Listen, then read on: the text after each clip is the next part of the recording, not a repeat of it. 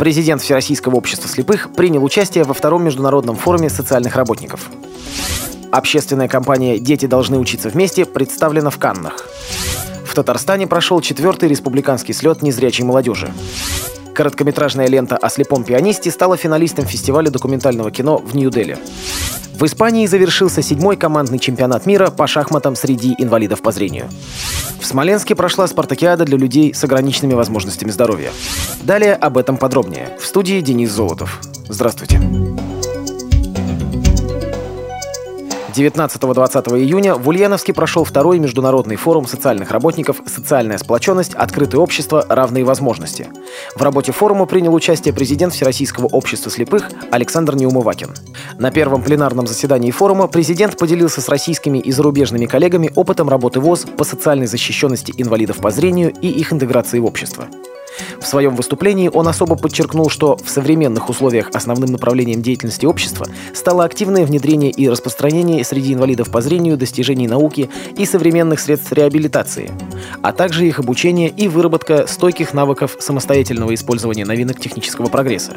При этом важнейшим элементом социальной интеграции остается трудовая реабилитация инвалидов по зрению, которая входит в число главных программных задач Всероссийского общества слепых. Ходе симпозиума участники обсудили также проблемы повышения качества жизни населения, создание комфортной среды проживания для каждого человека, стандарты качества социальных услуг. Их предложения лягут в основу рекомендаций второго международного форума социальных работников. Организаторами форума стали правительство Ульяновской области, Минсоцразвитие Ульяновской области, Союз социальных педагогов и социальных работников России, сообщает пресс-служба ВОЗ. Общественная компания «Дети должны учиться вместе» региональной общественной организации инвалидов «Перспектива» вошла в число финалистов международного проекта Creative for Good – «Творчество во благо». Международный консультативный комитет рассмотрел более 100 заявок со всего мира и включил проект «Дети должны учиться вместе» в кейс для изучения социально ориентированных компаний. Мы отправили заявку на конкурс зимой 2013 года и очень рады, что наша компания стала одной из лучших в мире – это важно, потому что идея инклюзивного общества, инклюзивного образования важна не только для России, но и для любого другого государства, рассказала Евгения Стифанова, руководитель пиар-службы РОИ «Перспектива». Эта общественная организация уже давно продвигает идею инклюзивного образования в Российской Федерации. Главной своей задачей активисты перспективы считают улучшение качества жизни инвалидов и полное включение людей с инвалидностью во все сферы жизни общества. Четвертый республиканский слет незрячей молодежи Республики Татарстан «Мы вместе» прошел в Казани. В нем приняли участие более 50 человек из разных городов республики, а также гости из многих регионов Российской Федерации. В ходе мероприятия участники форума трудились над созданием социально значимых проектов, связанных с государственной программой «Доступная среда». Программа форума была чрезвычайно насыщена. В рамках мероприятия прошли практические занятия не только по созданию социально значимых проектов, но и по информационно-компьютерным технологиям, GPS-навигации, а также различные тренинги.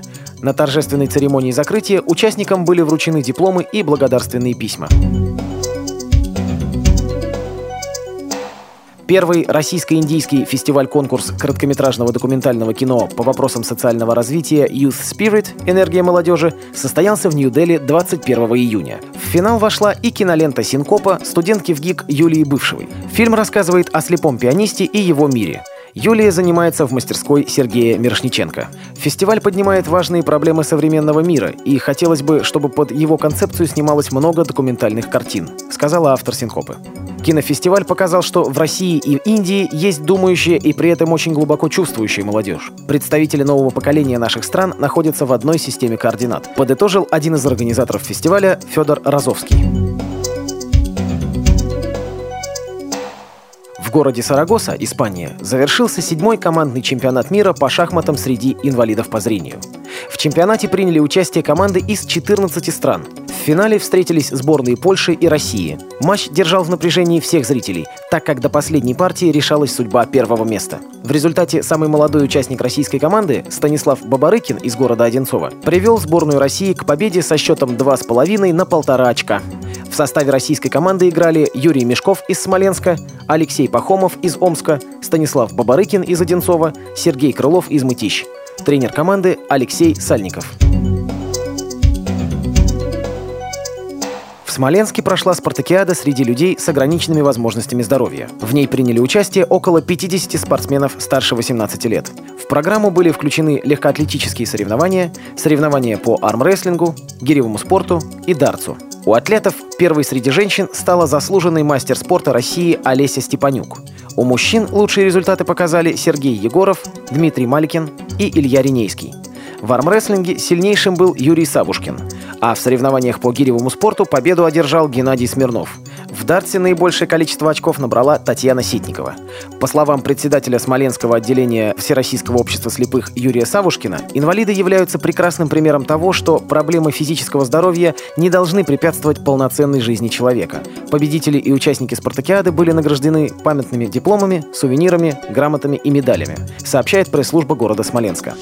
При подготовке выпуска использованы материалы пресс-службы ВОЗ, информационных агентств и интернет-сайтов. Мы будем рады рассказать о новостях жизни незрячих и слабовидящих людей в вашем регионе. Пишите нам по адресу новости собака ру. Выпуск продолжит прогноз погоды на текущую неделю. Всего доброго и до встречи.